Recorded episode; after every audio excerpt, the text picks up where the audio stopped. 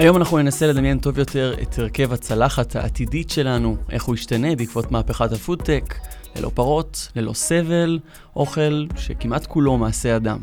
כמה זה יעלה, ומתי סוף סוף נפסיק לדבר על חלב מלאכותי וסטייק מלאכותי ונוכל סוף סוף לאכול אותם. אנחנו מתחילים. הייטק בפקקים, מבית סטארט-אפ ניישן סנטרל. הייטק בפקקים מבית הבית החדש שלנו, סטארט-אפ ניישן סנטרל, אנחנו שוב איתכם. כרגיל מדברים על סטארט-אפים, יזמות, טכנולוגיה והעתיד. על ההפקה של הפרק הזה עובדים הדר חי, טל חי, לינור גריסריו וטובה שימאנוב, אופיר זליקוביץ' מתפעל את המצלמות, ואנחנו עולים בפייסבוק לייב של כלכליסט, אצטדיון הסטארט-אפ, סטארט-אפ ניישן סנטרל, וכפודקאסט בכל אפליקציות הפודקאסטים, ומזמינים אתכם לקבוצת הדיונים שלנו, שנקראת הייטק בפקקים, להעלות שאלות מעניינות לקראת התוכנית, וגם עשו את זה לפני התוכנית הזאת, אז אם ככה עשינו לכם חשק, תצטרפו אחרי השידור. נמצאת איתי באולפן, נירית כהן. אני עסוקה בלחשוב אה, למה קראת לפודטק מעשה ידי אדם. או, כי זה, אפשר גם להגיד שחקלאות זה קצת מעשה ידי אדם, אבל כן. פודטק זה, זה לקחת את זה חמישה צעדים קדימה. כן, זה פשוט, פשוט הולך לי הפוך מהכיוון שלה, בוא נעשה את זה יותר בריאותי, יותר בטבעי, טוב. בטבעי, מהפכה, כן. חוזרים לטבע, כן. אז ההפך. כן. או שלא. או שלא, אולי זה מה שנבדוק היום. אז נמצא איתנו באולפן גם עידו יוסף זון מ Start-Up Nation Central, ראש תחום agri-foodtech. שאנחנו זורקים פה כמה מילים לאוויר שעוד שנסביר אותם. ננסה להבין את התחום הזה קצת יותר לעומק, את ההשקעות בישראל, את האקוסיסטם, איך הוא נראה. עידו, אהלן, שלום. בוקר טוב. אז באמת זרקנו פה כל מיני מילים, תסביר לנו קצת. מה זה foodtech? agritech, foodtech. אוקיי. תבחר מילה, תסביר אותה. agri-foodtech. כן. כסקטור, זה תחום בעצם שמורכב משניים. תחום החקלאות ותחום המזון. תחום החקלאות, תחום שקיים כבר אלפי שנים, בני אדם משתמשים בחקלאות כדי להאכיל ולהגדיל את האוכלוסייה שנים על גבי שנים. היום אנחנו נתמקד בתחום הפודטק, תחום צומח, תחום מהשנים האחרונות, תחום שבו אנחנו רואים איך בעתיד, כמו שהתחלת בפתיח, איך הצלחת שלנו, ממה הצלחת שלנו תורכב בעתיד. אמ, וכן, יש לנו הרבה על מה לדבר. אז בואו נעשה באמת סדר בצלחת העתידית שלנו, אנחנו קוראים הרבה כותרות על אה, דג מעשה אדם וגבינה סינתטית וחלב סינתטי ו- וסטייק שהוא ללא סבל. כבר הרבה שנים אנחנו קוראים את הכותרות הקליק ביתיות האלה. כן. מתי זה סוף סוף יקרה ולא רק באיזושהי מעבדה בקליפורניה? אז באמת פחות או יותר עשר שנים מאז שהתחילו לדבר על זה, ב-2013 משהו כזה. Uh, התחום צומח, מתי זה יקרה באמת? מתי יהיה לנו סטייק בצלחת שהוא לא מהפרה, מהחי? זה ייקח כנראה עוד כמה שנים. עידו, אולי רגע נפרק רגע את הפודטק לקטגוריות. מה, מה בעצם יש בפנים? כי אנחנו הרבה פעמים מדברים על באמת תחליפי בשר, אבל בוא נדבר רגע בקטגוריות. נכון, אז באמת תחליפי, תחליפים למזון מן החי זה אחת מהקטגוריות, קטגוריות שבדרך כלל מתייחסים אליה כחלבונים אלטרנטיביים, Alternative Proteins. אבל זה לא התחום היחיד. שזה זה... בשר, חלב, ביצים. נכון, זה מוצרים שהם תחליפים למוצרים מהחי, אה, שמיוצרים בדרכים. והלוגיקה של מאחורי למה בעצם הקטגוריה הזאת קיימת, זאת אומרת, אז, אז בשר אנחנו מדברים, נניח יש מי שלא רוצה לאכול בשר, בין אם זה מסיבות uh, באמת של uh, בריאות או צמחונות, ובין אם זה מסיבות של, uh, של הזיהום שזה מייצר. כן. חלב וביצים? אז חלב וביצים זה גם תחומים שהם מגיעים מהחי, או מאכלים שמגיעים מהחי, וכתוצאה מזה יש באמת זיהום שנגרם בתהליך הייצור שלהם. אמ, וגם יחד עם זה יש את כל עניין הסבל ו-well-being של בעלי חיים, שהוא כמובן גם אה, איזשהו מניע ברצון של הצרכנים לאמץ את, את המאכלים האלה. אוקיי, okay, אבל... אז זאת קטגוריה שלמה, מה יש עוד בעולמות האלה של פודטק? אז חוץ מ alternative protein, יש תחום גדול ומתפתח של uh, novel ingredients, uh, שאמרנו שזה בעברית. מרכיבים יהודיים, ייחודיים כלשהם, כמו מה, כמו טעם, ריח, אה, אז צבע? יש, אז יש שם חברות שמתעסקות בתחליפי סוכר. אה, אה מאוד מעניין. להכניס למזון אה, תחליפי סוכר בעצם שהם יותר חדשים, בריאים. חדשים, זאת אומרת לא מהעולם של אספרטיים, סוכרזית, נכון, כאלה. דברים חדשים לחלוטין, שיש להם תהליכי ייצור מאוד מורכבים, או שמגיעים ממקורות אחרים, מקורות שונים שהם לא קנה סוכר או שוגר ביט. אמ, אז זה תחום אחד, יש בתוך זה תחליפים לצבעי מאכל שהם יותר בריאים אה, לגוף שלנו. אה, יש אה, בתחום הזה אה, דברים נוספים שקשורים ל... אה, raw materials, לחומרי הגלם. עבור חלבונים אלטרנטיביים, אז יש תחום די גדול של, אוקיי. של novel שזה- ingredients. זה הצרצרים למיניהם שמדברים עליהם כעתיד התזונה? אז אוי. גם, אז גם כן, אז זה אמנם מן החי, כן. אבל כאן גם יש קטגוריה או sub קטגוריה די גדולה של alternative protein שמגיע בעצם מתוך אה, עולם ה insect. כן, לא, רגע, איבדתם אותי, בוא נחזור לאוכל. לא, לא, זה אוכל לחלוטין. לא, לא, בסדר, הבנתי שבתיאוריה זה אוכל. לא בתיאוריה, כבר היום. ש, שבגדול, אם אנחנו ננסה לאחד את כל הקטגוריה הזאת ביחד, אנחנו מדברים על אוכל, ואנחנו מדברים על אוכל שהוא אה, יותר מתכתב עם הערכים הנוכחיים שלנו, לצורך העניין, פחות סבל וגם פחות זיהום. כן. נכון? זה אלו הכיוונים באופן כללי? אלו הכיוונים וגם מקורות חדשים, כן, בח, פחות, בסוף העניין הוא פחות זיהום, יחד עם זאת יש uh, קטגוריות נוספות של uh, שמירה על איכות המזון וטריות המזון לאורך זמן, אזורים של אריזות חדשות שמונעות את השימוש בפלסטיק, זה גם נכנס כן, לתחום בזמנו המזון. דיברנו על פטריות, אתה זוכר אריזות אה, שמיוצרות מפטריות? נכון, אנחנו גם נמשיך לדבר היום על פטריות, ואיך חלב ופטריות הופך להיות מוצר אחד נכון, אה, טעים ועסיסי. פטריות זה תחום, ש... תחום ענק בעצמו, שכולל גם מאכל, אבל גם אלטרנטיבות לדברים אחרים, כמו שאמרת, אריזות. אה, יש תחומים נוספים שקשורים לאופטימיזציה של אה, צריכת המזון המותאמת לבן אדם שצורך אותו. אה. ממש פרסונליזציה של מזון? פרסונל... פרסונליזציה לחלוטין, אה, גם עוד פעם מה שאנחנו מכניסים לגוף, אבל גם באיך שאנחנו מודדים את ההשפעה של זה וכמה זה נכון ובריא עבורנו. אה, יש חברות שמייצרות רכיבים חדשים שמיועדים להיות מותאמים לקהל בעצם של אנשים שרגישים למזון מכל מיני סוגים.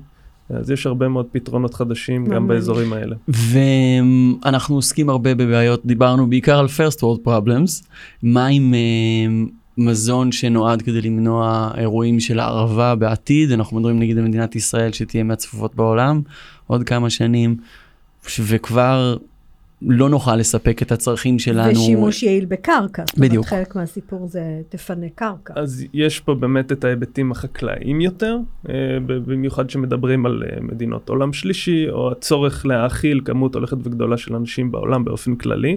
יחד עם זאת, תחום ה-food security, מהמם. שהוא דווקא תחום שכיום, הוא כמובן רלוונטי לכל אזרח, אה, כל אדם בעולם באשר הוא, אבל הוא מאוד רלוונטי למדינות קטנות, שלא מייצרות את המזון שלהן בעצמן, ורוצות פחות להסתמך על שרשרת האספקה הגלובלית שחוותה כל מיני שינויים וקשיים בשנים האחרונות. והמדינות האלה שהן חושבות על food security, הן חושבות איך הן, למרות הבעיות ה... אה, של קרקע ומחסור שהן חוות באופן כללי, איך הן יכולות לייצר בתוך המדינה אה, פתרונות חדשים לתחום המזון. אז פה דווקא אנחנו כן מדברים על cultivated meat, על פרמנטציה, על יצירת פרוטאינים באמצעים בעצם שהם בתוך המעבדה, שלא דורשים קרקע ולא דורשים הרבה מאוד משאבים אה, טבעיים או המשאבים שהיום בעצם משמשים. חלק מהסיפור של, אה, של פודטק זה, אמ, זה כאילו חומרי הגלם, וחלק מזה זה באמת תהליכי הייצור שהם אחרים בעצם ממה שאנחנו היסטורית עשינו אז הש... למזון. נכון, אז החדשנות בתחום היא בעצם שיטות הייצור, אה, יצירת חומרי הגלם זה, גם פה יש פה אה, שיטות שמשמשות הרבה מאוד שנים בתעשיות אחרות, אם אנחנו חושבים על cultivated meat, אה, על אה, הדפסת תלת מימד, על שימוש בכל מיני טכנולוגיות ששימשו אותנו בתעשיות שונות, בעיקר רפואה, שחושבים על cultivated meat, ולקח, היום לוקחים בעצם כל מיני פיתוחים ושיטות שכוונו בכלל ליצירת אה, רקמות של בני אדם ומיישמים אותם אה, על מנת לייצר סטייקים או אה, ריבוי של תאים ליצירת סטייקים אה, בתחום המזון. זה עוד פעם יגיע עוד כמה שנים. שבישראל יש כל כך עתידני. לחלוטין מרגיש נשמע לי, כן. בישראל יש, אה, יש הרבה, יש הרבה סטארט-אפים של פודטק, זאת אומרת, אה, נכון, אז uh, ישראל, כשמסתכלים על ישראל ביחס לעולם, אנחנו רואים כמות מאוד יפה של חברות שהולכות ומתפתחות בתחום, מקבלות גם השקעות מאוד מאוד גבוהות, וכמה מהחברות הישראליות שקיבלו השקעות גדולות בשנתיים האחרונות, הן בין המובילות בעולם, גם בתחומן, אבל גם מבחינת כמות הכסף שנכנס. אנחנו רואים שפחות או יותר שליש מההשקעה העולמית ב alternative protein הגיע לישראל ב-2021. וזה מדהים. אנחנו מדברים על משהו כמו קצת יותר מ-600 מיליון דולר אה, שהושקעו בפודטק בישראל ב-2021, אה, ושרואים את 2022, את החציון הראשון של 2022, ובעצם את ההאטה היחסית שיש בהייטק בעולם ובהשקעות שזורמות להייטק בכל העולם, אז דווקא תחום הפודטק ממשיך לצמוח. גם בעולם אבל בעיקר בישראל. שזה מרשים לחלוטין. אז אם הייתה לנו שאלה לגבי מה זה פודטק או agri-foodtech אני חושב שהצלחנו לקבל תשובה מאוד מבוססת. אם לא הבנתם אנחנו מקווים שעכשיו אתם מבינים. עידו יוספזון מ Start-Up Nation Central ראש תחום agri-foodtech. תודה רבה לך. ואנחנו עכשיו הולכים לצלול עוד יותר לעומק לבריכה של חלב. זהו, זה מה שאנחנו תמיד מדברים על בשר, היום נדבר על חלב על שהוא חלב. לא חלב. ואני ספציפית רוצה לדבר על גבינה, מיד אנחנו עושים את זה.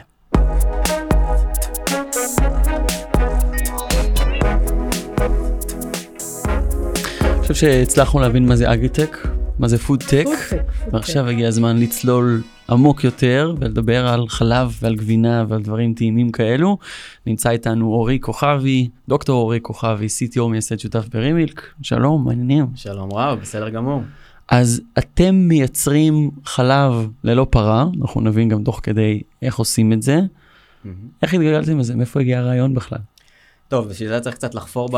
אני אחפור רגע בהיסטוריה האישית שלי, אז אני, אני בא באמת מהתחום המדעי. Uh, עשיתי לפני uh, לא מעט שנים דוקטורט במכון ויצמן בתחום של, uh, תחום של חלבונים. Uh, ובמהלך הדוקטורט הבנתי שאני uh, מאוד מעריך את האקדמיה ומאוד מעניין שם, אבל אני רוצה לעשות משהו קצת יותר יישומי. Mm-hmm. יותר מתאים לאופי שלי, uh, ובזמנים האלה, אנחנו מדברים על 2011, לא היה עדיין פודטק. 2011 אמ, לא היה כלום לא היה פודטק לא היה כן לפחות לא ברמות שמתכוונים אליהם אה, כשמדברים על פודטק היום מה שכן היה זה תעשיית תרופות מאוד מפותחת. אמ, שזה נראה לי גם מעניין מאוד גם חשוב מאוד ובאמת זה הכיוון שהלכתי אליו וזה מה שעשיתי לאורך נגיד רוב העשור הקודם.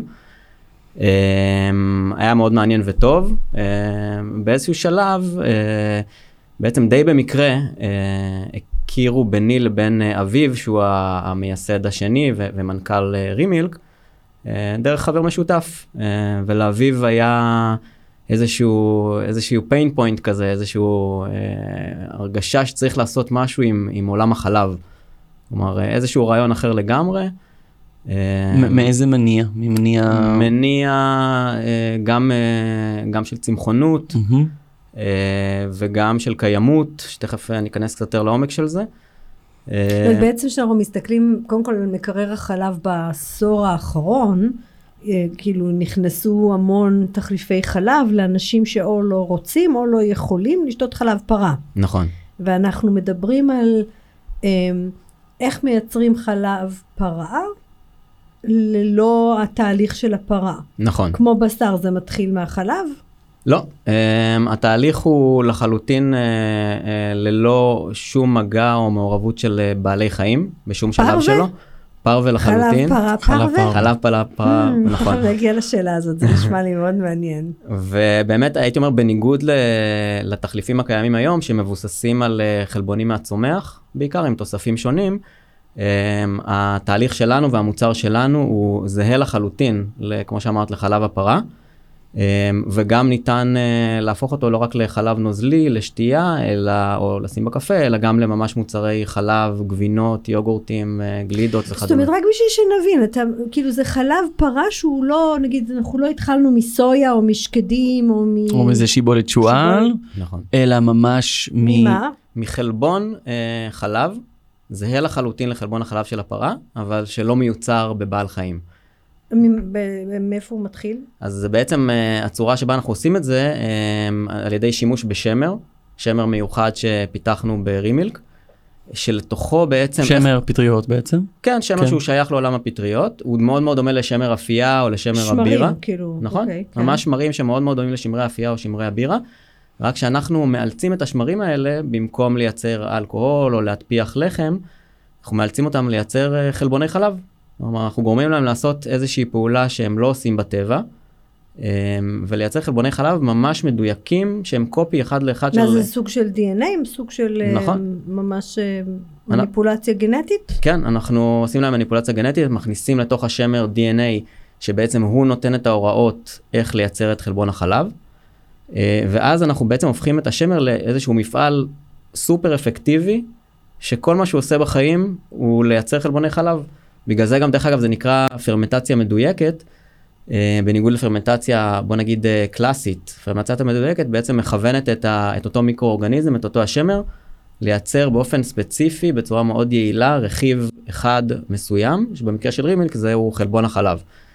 אה, חוץ מזה, התהליך הוא מאוד מאוד דומה לתהליכים שאנחנו מכירים, למשל מהתססת בירה. בהתססת בירה, אבל אני משער ש... שיש קבוצה של שמרים שכל אחת מייצרת איזשהו חלבון טיפה שונה או שהן מייצרות ממש את אותו חלבון אני אומר. קצת אולי נכנס לרצויות עמוקות יותר. אתה נמצא עם האי אתה משתמש אבל בחומר גלם מסוים נגיד במקרה הזה איזשהו לטט איזשהו. נכון אבל בטח בחלב יש כל מיני מוטציות שם וכל מיני דברים ופה אנחנו מייצרים משהו אחיד חלבון אחד נכון. כלומר השמר כמובן מייצר גם את החלבונים שלו למטרה, למטרות שלו, הוא חייב mm-hmm. את החלבונים שלו כדי לחיות, אבל הוא מייצר כמויות עצומות של החלבון שלנו, שאפשר בקלות, אה, בגלל הכמויות העצומות והצורה שבה אנחנו גורמים לשמר לייצר אותו, אפשר בקלות לבודד אותו מתוך השמר.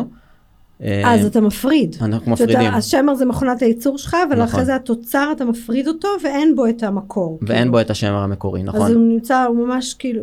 הוא, חל, הוא, הוא חלבון חלב מאוד מאוד טהור, אה, שבסופו של דבר מיובש לאבקה, ממש כמו אבקת חלב. והוא בעצם חומר המוצא לייצור של מוצרי חלב שונים, אם זה חלב נוזלי או, או מוצר אחר. אז מוצרי חלב שונים, כי באמת מאז שהתחלתם הייתה באמת מהפכה בתחום של אה, חלב אלטרנטיבי וכבר עכשיו יש מוצרים די מרשימים אני הבוקר אה, אכלתי שיבולת שועל עם חלב שיבולת שועל וזה היה ממש טעים וכיף. אבל מה שצמחונים וטבעונים כל הזמן מדברים עליו כמשהו שאין בו מוצרים מספיק אה, טעימים בריאים זה התחום של גבינות. נכון. אז אפשר לייצר גם גבינות עם, ה, עם הפטריות האלו? נכון מאוד, זה, זה היתרון הגדול של רימילק על פני מוצרים מה, מהצומח, אה, שהם אלה מה, מה שאתה מוצא היום אה, בשוק. כלומר, אני חושב שתחליפי החלב עושים עבודה לא רעה בכל מה שקשור ללשים קצת אה, תחליף חלב כזה בקפה או בקורנפלקס למשל. Mm-hmm. בתחום הגבינות, היוגורטים וכדומה, הפער הוא, הוא עצום. הם או נורא תעשייתיים, נורא תעשייתיים ומסתכלים על הרכיבים שם וזה זה. זאת אומרת יש יש יש איזשהו מקום למטה היה איזה משהו שהוא קשור לצומח כל השאר זה צומח ששכח שהוא היה צומח כן. כי מאז הוא עבר 100 תהליכים. אבל אתה ממש אתה בעצם אומר אתה אומר אני משתמש פה בבסיס שהוא חלב ואני יכול לעשות ממנו את כל מה שיש במקרר. וזה נכון, יהיה טעם אחד לאחד בעצם. נכון כאילו... יוגורט למשל. טעם חלב שאפשר להקציף אותו, אפשר להקציף אותו, מה שאי אפשר לעשות נכון. מתחליפי חלב. בתחליפי חלב הדרך להקציף היא להוסיף כל מיני תוספים לא כל כך סימפטיים. Mm-hmm. אז הייתי אומר גם מבחינת הטעם והמרקם התוצרים שאנחנו מגיעים אליהם המוצרים בעצם הסופיים אם זה יוגורט או גבינת שמנת או וזה whatever. כלכלי זה זה משהו זה. שחברות uh, גדולות יכולות לצרוך בשביל uh, להשתמש בדיוק. בו? התהליך הזה לא רק שהוא uh, כלכלי הוא חייב כמובן להיות uh, כלכלי אחרת הוא לא הוא לא יצליח בעולם. המטרה של רימילק זה לא להיות איזשהו מוצר נישתי של אה, למכור קוטג' ב-15 שקל, כי ככה לא, לא תשנה את העולם ולא תשנה את התעשייה. אלא לשים מוצרים על המדף שהם לפחות זולים כמו הקיימים, ובהמשך זולים אפילו יותר מהם. ואתה רוצה בעצם בסופו של דבר להתחרות ברפת. נכון, אני, אני רוצה להחליף את הפרה. להחליף את, כן, אבל אתה רוצה להחליף אותה לא רק ממקומות אה, כאילו ערכיים, אתה רוצה להחליף אותה גם ממקומות כלכליים, שזה לא יהיה כדאי לצורך העניין לחברות אה, ייצור המזון למיניהם לרכוש את החלב מהרפת. נכון, זה, זה יהיה no brainer. ביום שאנחנו נהיה זולים יותר מחלב הפרה, זה game over לעולם הזה. זה אבל עיקר העניין, כי גם דיברנו שבוע שעבר עם שחר בוצר, ודיברנו על uh, תעשיית האימפקט, ושמייצרים מוצרים שהרבה פעמים מוסריים יותר. זה לא תופס באמת ב mass scale, אנחנו מדברים על צמחונים וטבעונים שישמחו לאמץ את זה, אבל לכלל האוכלוסייה צריך לייצר מוצר שהוא זול יותר. כמה אתם קרובים לעשות את זה? כי זה נשמע תהליך די מורכב. אה, לקחת פרה ולחלוב את העטינים שלה נשמע תהליך יחסית פשוט. נשמע ככה, אבל אל תשכח שכדי להגיע למצב שהפרה נותנת לך חלב, אתה צריך לגדל את העגלה במשך שלוש שנים, כן. להאכיל אותה, להשקות אותה. שלא לדבר על כל הבעיות הנגרמות בהמשך, שימוש באנטיביוטיקה. ואחר כך גם לשנע את החלב ולשמור אותו, זה מוצר מאוד מתקלקל, זאת אומרת, אתה בעצם אומר, אני הופך את זה לאבקה ואחרי זה מחזירים של נוזלים פנימה. נכון, אבל זה, זה עוד מילא. עכשיו, אם משווים את התהליך של הפרה לתהליך שלנו, רק לקבל מושג לגבי סקלות, זה לא שלוש שנים, התהליך של גידול שמר והפקת החלב שלנו בעצם מהשמר הוא אורך פחות משבוע. שווה ערך לצורך מה שאני מקבלת מפרה או מרפת, אני לא יודעת אם יש לך, כאילו... כן. אני יכול לתת איזשהו רפרנס, כלומר, אה, בהמשך למה שאתה אמרת, אנחנו בעצם אה, נמצאים כבר היום בשלב של ייצור תעשייתי. אנחנו מייצרים כמויות מסחריות של חלבון החלב ומוכרים אותו לחברות חלב. אז אנשים כרגע אוכלים, אוכלים את המוצר שלכם? איפה זה קורה? Uh, עד היום כמה מאות אנשים כבר אכלו את המוצר שלנו בארצות הברית, ששם יש לנו uh, אישור בעצם רגולטורי למכור אותו. זה FDA? זה, FDA. נכון. Uh, Foods and drugs. אז כן. עברתם, עברתם אישור FDA. כן, אנחנו בעצם עברנו תהליך שנקרא uh, בשפה המקצועית Self-Affirmed Grass. Uh, זה תהליך שבעצם מאפשר לנו, תהליך רגולטורי מלא, שמאפשר לנו למכור את החומר שלנו בארצות הברית, ואכן אנחנו כבר... משווקים את החומר בארצות הברית. ומה ו... עושים ממנו? כל מיני מוצרים, עד היום טעמו בעיקר הייתי אומר לקוחות קיבלו גלידות ו- וגבינות, גבינות רכות. גלידות זה לא חוכמה, תמיד טעים. גלידות זה תמיד טעים, כן. נכון? uh, אבל uh, להגיע למשל למוצרים כמו גבינות. ובארצות הברית אין גבינות רכות. יש גבינות שמנת שזה כן. מאוד מאוד פופולרי כן. ואנחנו מייצרים יופי של גבינת שמנת שהלקוחות האמריקאים. מעל 90% מהם אמרו שהם לא מבדילים בינם לבין שזה, המוצר. זאת אומרת, זה נשמע לי עדיין סוג של testing, זה לא כאילו אני אכנס מחר ל Whole Foods Market ואני אמצא את הגבינה שלכם על המדף. או אני אוסיף על השאלה שנראית, מתי תיכנסי ל Whole Foods Market ותמצאי את המוצר שלכם על המדף? יפה, אז זה באמת, כמו שאתם אומרים, זה שלב היותר טסטינג מול לקוחות, שכבר לקוחות אמיתיים נותנים פידבקים. אה, עוד השנה אנחנו צפויים אה, להכניס מוצרים. למה לא הבאת לפה לאולפן זה היה יכול להיות מדהים. לא באמת. אפשר, אה, נכון, נכון. משהו שצריך לבקש אני הייתי פה בדרך ותהיתי האם אני אוכל היום את הדבר הזה, אם זה יקרה. ושאתי צריך להגיע אלינו. נשמח. אצלנו כמעט תמיד יש מה לאכול, אני גם, דרך אגב, אחד התואמים בחברה, אז אני מאוד נהנה מטעימות כמעט יומיומיות. בארץ אין... באמת יש לזה טעם רגיל כאילו, באמת? באמת, כי, באמת. כי נגיד על, על חלב, על, אה, סליחה, על תחליפי בשר, ויסלחו לי שם כל מי שלא יאהב מה שאני אומרת, אבל אנחנו אומרים, בסדר, אנחנו לא נגיד זה לא טעים, זה יכול להיות טעים, אבל זה לא בשר. נכון. בינתיים. בינתיים. כמי שניסה את זה כמה פעמים, אני מסכים איתך. מי, ש... מי כן. שניסה את המוצרים שלנו אומר שזה אחד לאחד אה, חלב, זה לא רק בתוך החברה, היום באמת יש לנו גוף כבר של, אה, כמו שאמרתי, לא מעט אנשים, גם אנשי מקצוע מחברות חלב, דרך אגב, שהם עשו blind tasting בתוך החברה, דיווחו שהטכנולוגי מזון שלהם לא ידעו להגיד שזה לא ממקור של פרה. אבל גם ברמת הלקוח, נקרא לזה הרגיל. אמ, אבל אבל בשביל בשביל להיווכח בזה תצטרכו לבוא אלינו ולטעום אנחנו מארחים הרבה. מותר לנו יש אישור רגולטורי בישראל אה, להפיץ את זה איפה אנחנו עומדים אז כרגע אנחנו עדיין בעבודה על אישור רגולטורי בישראל יש לנו הרבה אנחנו קוראים הרבה שיתוף פעולה גם ממשרד הבריאות וגם מרשות החדשנות. אה, במטרה אה, לאשר את זה למכירה בסופרים בארץ. האמת היא שזה הורג אותי, כאילו אם ה-FDA אישר, למה צריך אישור רגולטורי בישראל? כל, כל מדינה יש לה את הרגולציה שלה, זה נושא מאוד מורכב. כן. אה, לא, לא נראה לי שיהיה לנו זמן להיכנס לעומק של זה, אבל... אבל אה... בוא נדבר על כשרות, כאילו... מה זה החלב הזה? אז קודם כל uh, המוצר שלנו הוא כשר כי אנחנו מייצרים אותו במפעלים uh, כשרים, מפעלים בעלי כשרות שנמצאים ברחבי העולם, וממש מאסיה דרך אירופה ועד צפון אמריקה. וכתוב עליו מה? חלבי או פרווה? יפה, עכשיו אה, שאלת החלבי או פרווה היא עדיין לא הוכרעה סופית על ידי רבנים, אבל בוא נגיד שכל הרבנים שדיברנו אותם עד עכשיו הם בדעה שזה צריך להיות מוצר פרווה. חומר הגלם הוא פרווה. עכשיו רק השאלה אם בפסיכולוגיה זה פרווה. כן. זה כבר, אה, את מדברת ברמת הצרכן. כן. כאילו- הצרכן לא ידע להבדיל לא, בסדר, ברמת הטעם והמרקם. אה, הוא ידע כמובן לפי הכיתוב על, על המוצר. כלומר, אנחנו, הכיתוב חייב להיות מאוד מאוד ברור. וגם, דרך אגב, סוגיה נוספת זה סוגיית הרגישות למשל לאלרגנים. למשל, מ... נכון, אנשים שהם רגישים לחלב. נכון, אנשים שהם רגישים לחלב, מה? בחלב יש שני, שני, שני סוגים של רגישויות, יש רגישות ללקטוז, נכון. לנו אין אף לקטוז בתהליך ובמוצר. זה אומר שהחלב שלכם... אז איך זה יכול להיות אם אין בזה, לק... אם אין בזה לקטוז, איך זה יכול להיות זהה לחלב אמיתי? אז אתם אוחזים את החבר'ה שתי קצת. כן. אז אני אומר זה, אני מתכוון זה מבחינת טעם ומרקם, כן. לא מבחינת ההרכב דווקא. אה, אנחנו מחליפים את הלקטוז בסוכר אה, מהצומח, סוכר רגיל כמו שאתה שם בקפה, וככה מונעים את כל עניין הרגישות ללקטוז. זאת לקטוז זה בעצם סוכר החלב, אתה אומר אני לא חייב להביא את הסוכר מהמקור המקורי שלו. נכון, אין לנו שום סיבה לעשות את זה, זה, זה מפריע. אז מי שרגיש ללקטוז יכול לשתות את זה, איזה עוד רגישות לחלב יש? יש גם טוענים שזה אה, מעלה דלקתיות, יש הרבה כן, ביקורת כלפי חלב בשנים האחרונות. מוכרים בסופר היום חלב דל לקטוז, כן. יש. נכון. מה יש בפנים מאוד רגישות? ורגישות השנייה שיש בעולם החלב זה, זה באמת האלרגיה. האלרגיה היא אלרגיה לחלבון החלב, בניגוד לרגישות של הלקטוז. וזה יש לכם. וזה יש לנו. מאחר שהחלבון שלנו זהה ב-100% לחלבון החלב, מישהו אלרגיה לחלב לא יוכל לצרוך מוצרים של רימי. בוא נדבר על אה, אלמנטים אחרים, למשל סידן, אנחנו אומרים זה מקור לסידן. נכון. מה עם כל המרכיבים האלה? אז זה, זה, זה בהחלט נמצא במוצר שלנו. באותם כי רמות. כי הכנסתם אותם? נכון. כי זה, הכנסתם זה, את זה. זה מוסף, הסידן אה, מוסף לתהליך, אה, הייצור, ולכן רמות הסידן שיש במוצר הסופי שלנו הן זהות למוצר החלב. נשמע שאתם עושים משהו מאוד גדול, באמת המטרה היא להחליף את הפרה. Mm-hmm.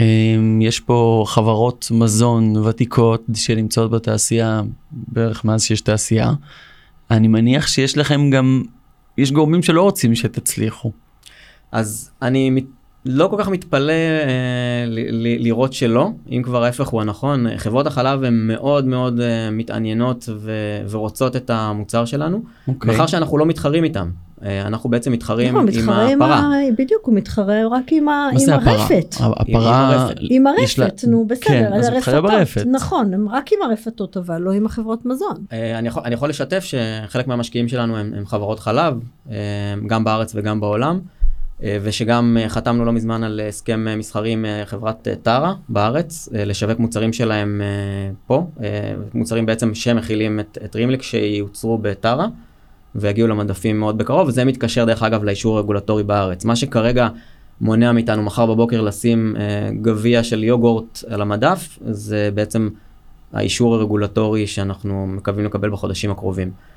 אמ, אז... זה אני שמח לשמוע על זה שחברות המזון כבר מעורבות בתהליכי ההשקעה, ואז בעצם אין לנו תחרות כזו, הן כבר מבינות שהעולם הולך לשם. כי זה לא פוטנציה... תחרות, כן. כן, ופוטנציאלית גם זה יכול להיות זול יותר עבורן לייצר את זה באמצעות אה, אה, פטריות שמר ולא באמצעות הפרה, והן כבר לוקחות חלק בתהליך. זה, זה... מה, מה לוקח התהליך? זאת אומרת, אנחנו, הם לא, לא אולי טכנולוגית, אבל אני חושבת במונחים של מה צריך להקים כדי שזה יהפוך להיות...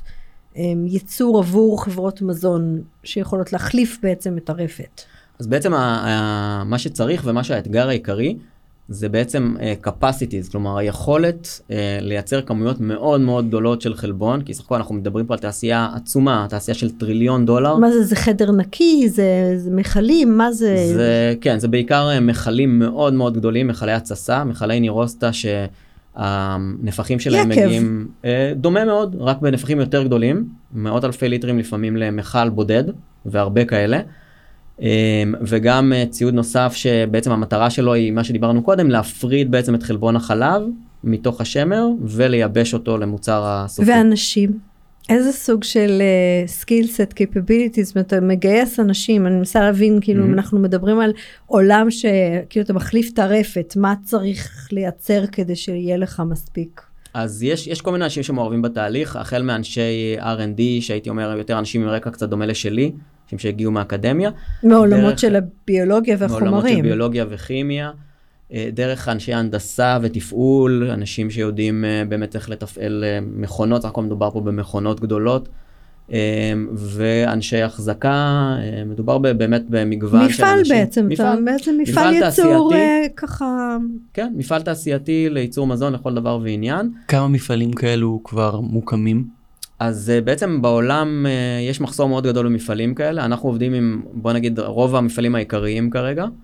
אה, כדי באמת להצליח לספק... אה, זאת אומרת, אתה הולך למפעל קיים.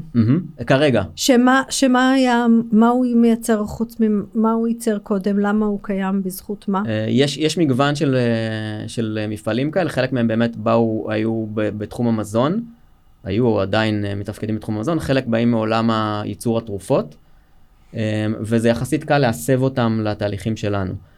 עכשיו זה, זה בעניין המפעלים הקיימים. Mm-hmm. האתגר שזה מייצר זה ששוב כמו שאמרתי הקפסיטי היכולת לספק את תעשיית החלב היא, אי אפשר להגיע אליה עם המפעלים הקיימים כי הם פשוט לא נבנו לכמויות כאלה גדולות של, אז של אנחנו לא בעצם מחליפים רפת במפעל כאילו מסוג אחד של זיהום וסוג אחר של זיהום, או סוג אחד של שימוש בשטח בסוג אחר של שימוש בשטח. יפה, אז, אז השימוש אה, בשטח וזיהום אצלנו הוא שבריר, ממש שברירי אחוז ממה שרפת אה, לוקחת.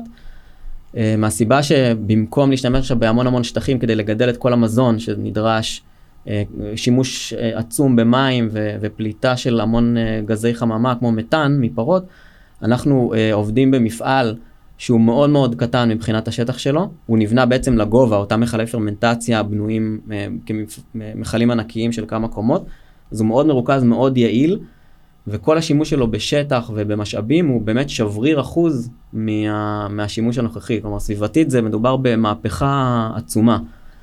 אה, כדי להצליח לגרום למהפכה הזאת להתקיים, הצעד הבא של רימילק, שזה הוכרז לא מזמן, זה בעצם הקמת המפעל אה, שלנו, מפעל שהוא בבעלותנו בדנמרק, אה, מפעל שבעצם יחליף 50 אלף פרות בשנה. סדר גודל כי המספר הזה 50 אלף פרות לא ממש אומר לי כאילו, כמה יש ברפת. נגיד כמה צורכת תנובה. אז בוא נגיד שבישראל המספר עומד על כ-100 אלף פרות כלומר המפעל הזה לבדו שהוא מפעל קטן מאוד. כל ישראל. חצי ישראל. חצי, חצי מייצור החלב של ישראל. חצי מייצור החלב של ישראל. ולמה דנמרק? דנמרק נבחרה אחרי תהליך של כשנה של איתור אה, אה, אזור שמתאים להקמת מפעל. דרך אגב, הכוונה המקורית הייתה להקים אותו בישראל, מהרבה בחינות, זה הרבה יותר נוח, אנחנו פה, אנחנו ישראלים. אה, הגענו למסקנה שהצרכים והרגולציות בארץ היו מאוד מאוד מעכבות את הפרויקט הזה. אה, דנמרק נבחרה בסופו של דבר אה, בעקבות זה שהיא בעצם בירת הפרמנטציה העולמית. אפשר לקרוא לה. אה, שם מרוכזות רוב תעשיות הפרמנטציה הקיימות. יש שם, אה, יש שם בירות. למשל, בירות, כן. אבל, אבל גם תעשיית תרופות נכון, שמתייצרות בפרמנטציה. נכון. הסביבה שם היא מאוד מאוד טובה מבחינת הרגולציה הממשלתית והאזורית, וגם מבחינת כוח האדם שיש לנו. שם.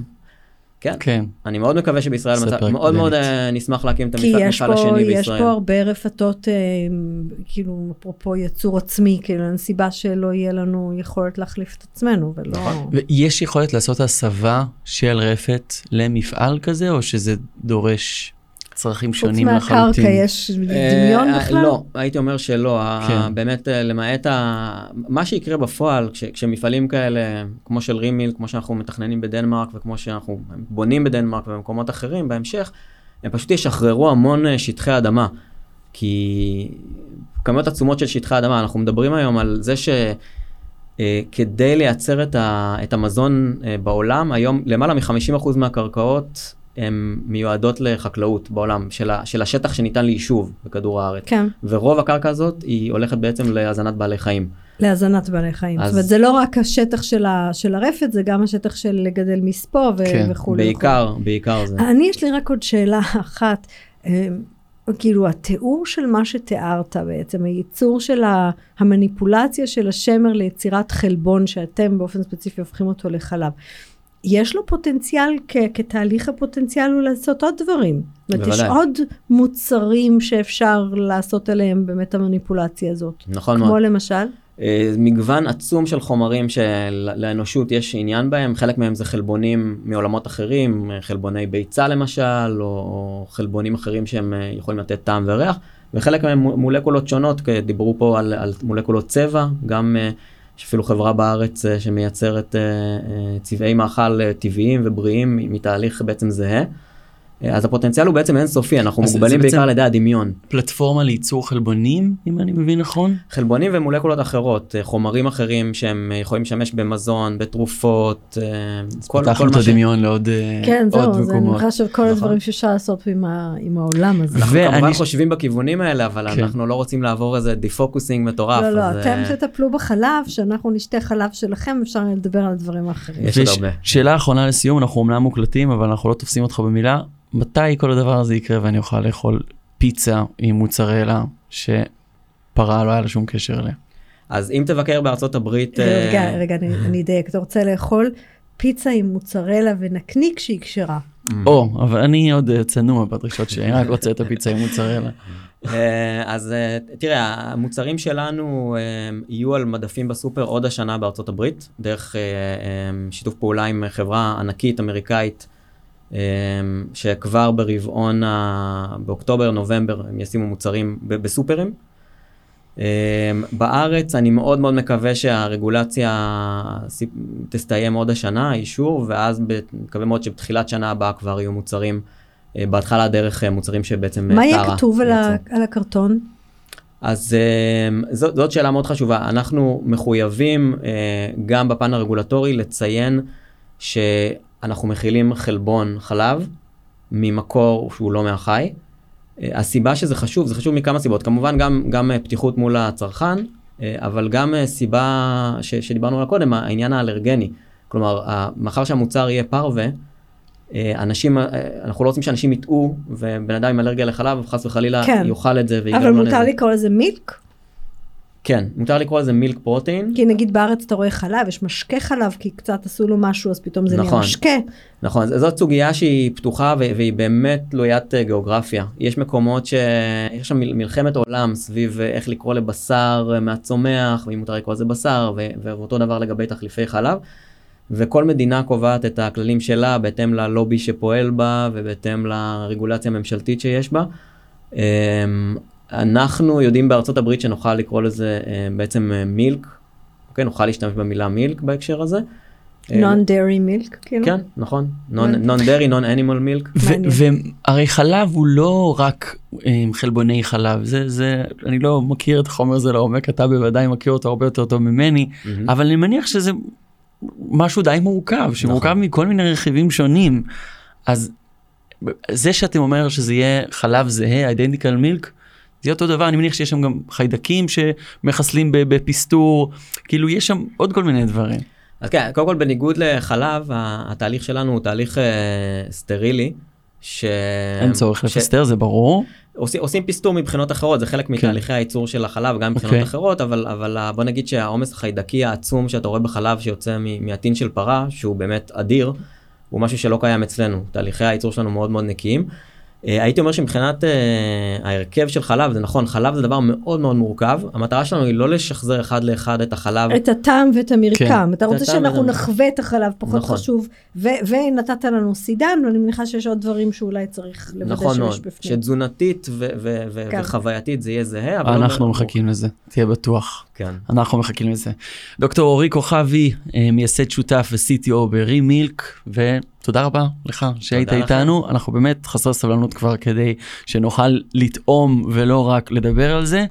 תודה לנירית כהן שהייתה כאן איתי באולפן, תודה לכן שהאזנתם לנו, תודה לכלכליסט ול Start-Up Nation Central על שיתוף הפעולה. אנחנו מזמינים אתכם לקבוצת הפייסבוק שלנו, הייטק בפקקים, להצטרף לדיונים, להציע רעיונות לתוכניות, מחכים להצעות שלכם ולשאלות שלכם. ואם אהבתם את הפרק, אנחנו מזמינים אתכם לדרג אותנו בחמישה כוכבים בכל אפליקציות פודקאסטים. נשתמע בשבוע הבא, יום חמישי, יאללה, ביי. הייטק בפקקים, מבית Start-Up Nation Central.